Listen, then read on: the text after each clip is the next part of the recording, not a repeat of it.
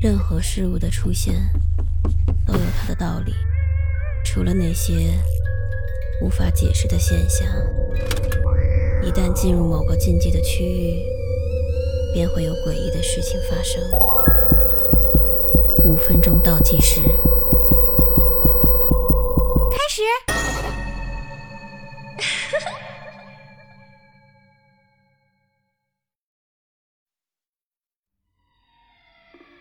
我的男朋友叫周若晨。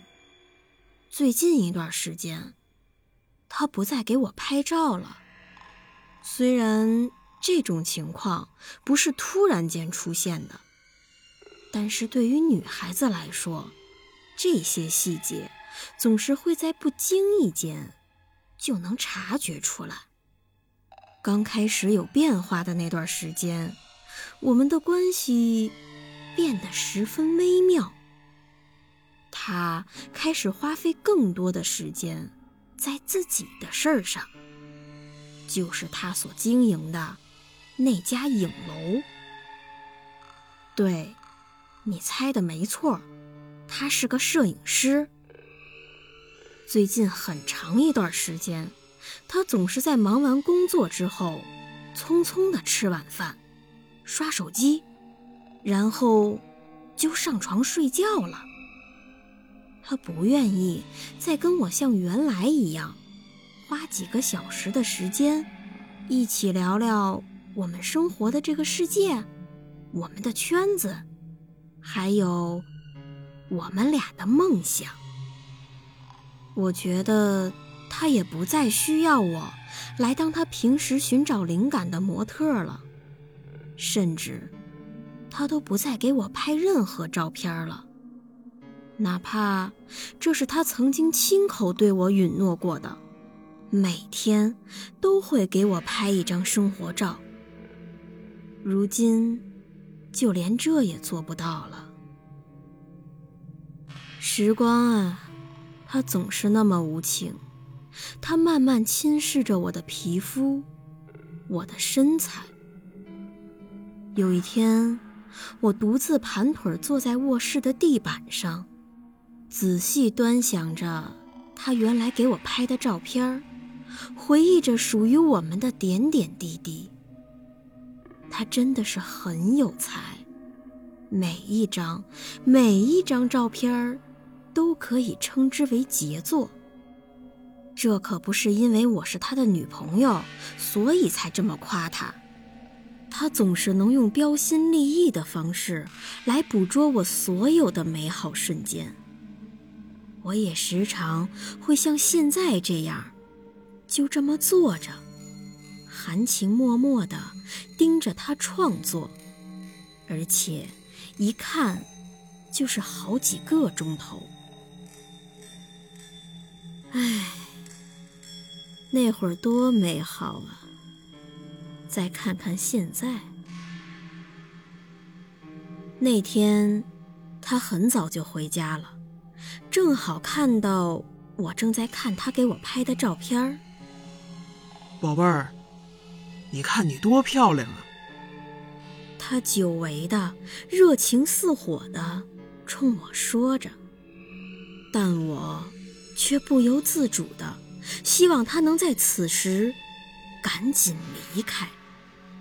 因为我不想莫名其妙的感情用事，然后突然泪流满面。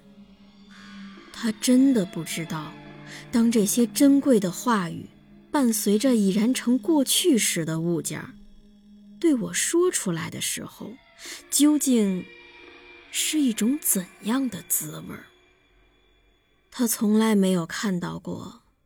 我为了让自己的皮肤时刻光彩照人，所付出的那些努力，健身房、减脂餐、低血糖、内分泌失调，这些都在每分每秒的影响着我的健康。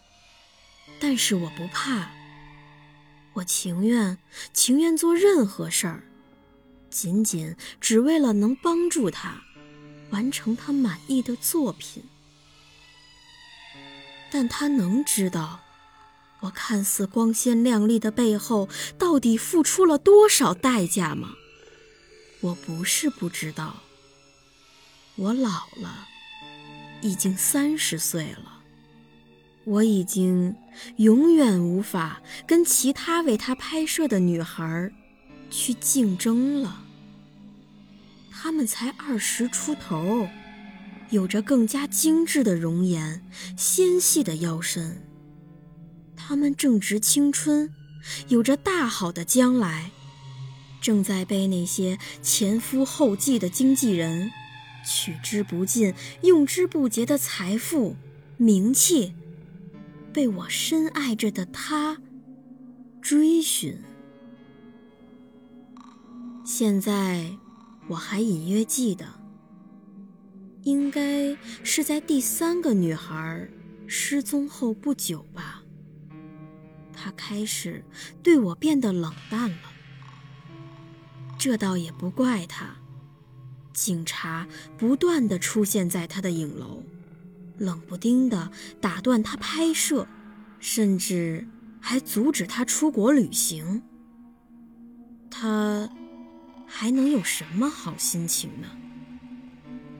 尤其是当第六个，那个二十岁的、颇有些名气的小模特。以及另外一位摄影师失踪之后，就连媒体都开始关注这件事儿了。最近，我还发现他开始偷偷翻看我的手机。你要知道，警察随时都可能逮捕他，而他也正在极力寻找能证明自己清白的证据。但是，他是不会找到的，因为他压根儿就不是无辜的。谁让他为了工作开始逐渐的忽视我呢？虽然他好像确实没有和那些年轻女孩们做不该做的事儿。但他每天都用专注、富有激情的眼神，捕捉女孩们甜美而又年轻的脸庞，而且还受到了业界的赞扬声。他知道那个时候我有多么的绝望吗？再过不久。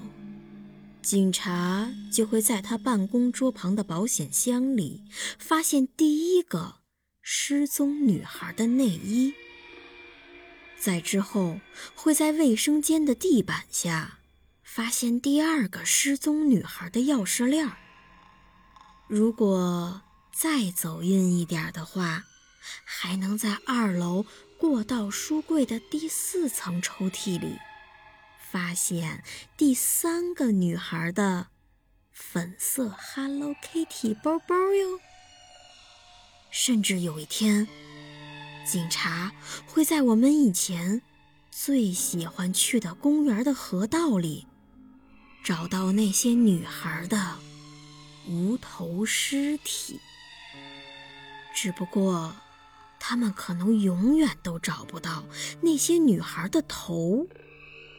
因为我把它们藏了起来，然后我准备创作一个只属于我自己的作品。喂，你是第几个女孩来着？啊，等等等等，我数数啊，四、六、七，啊。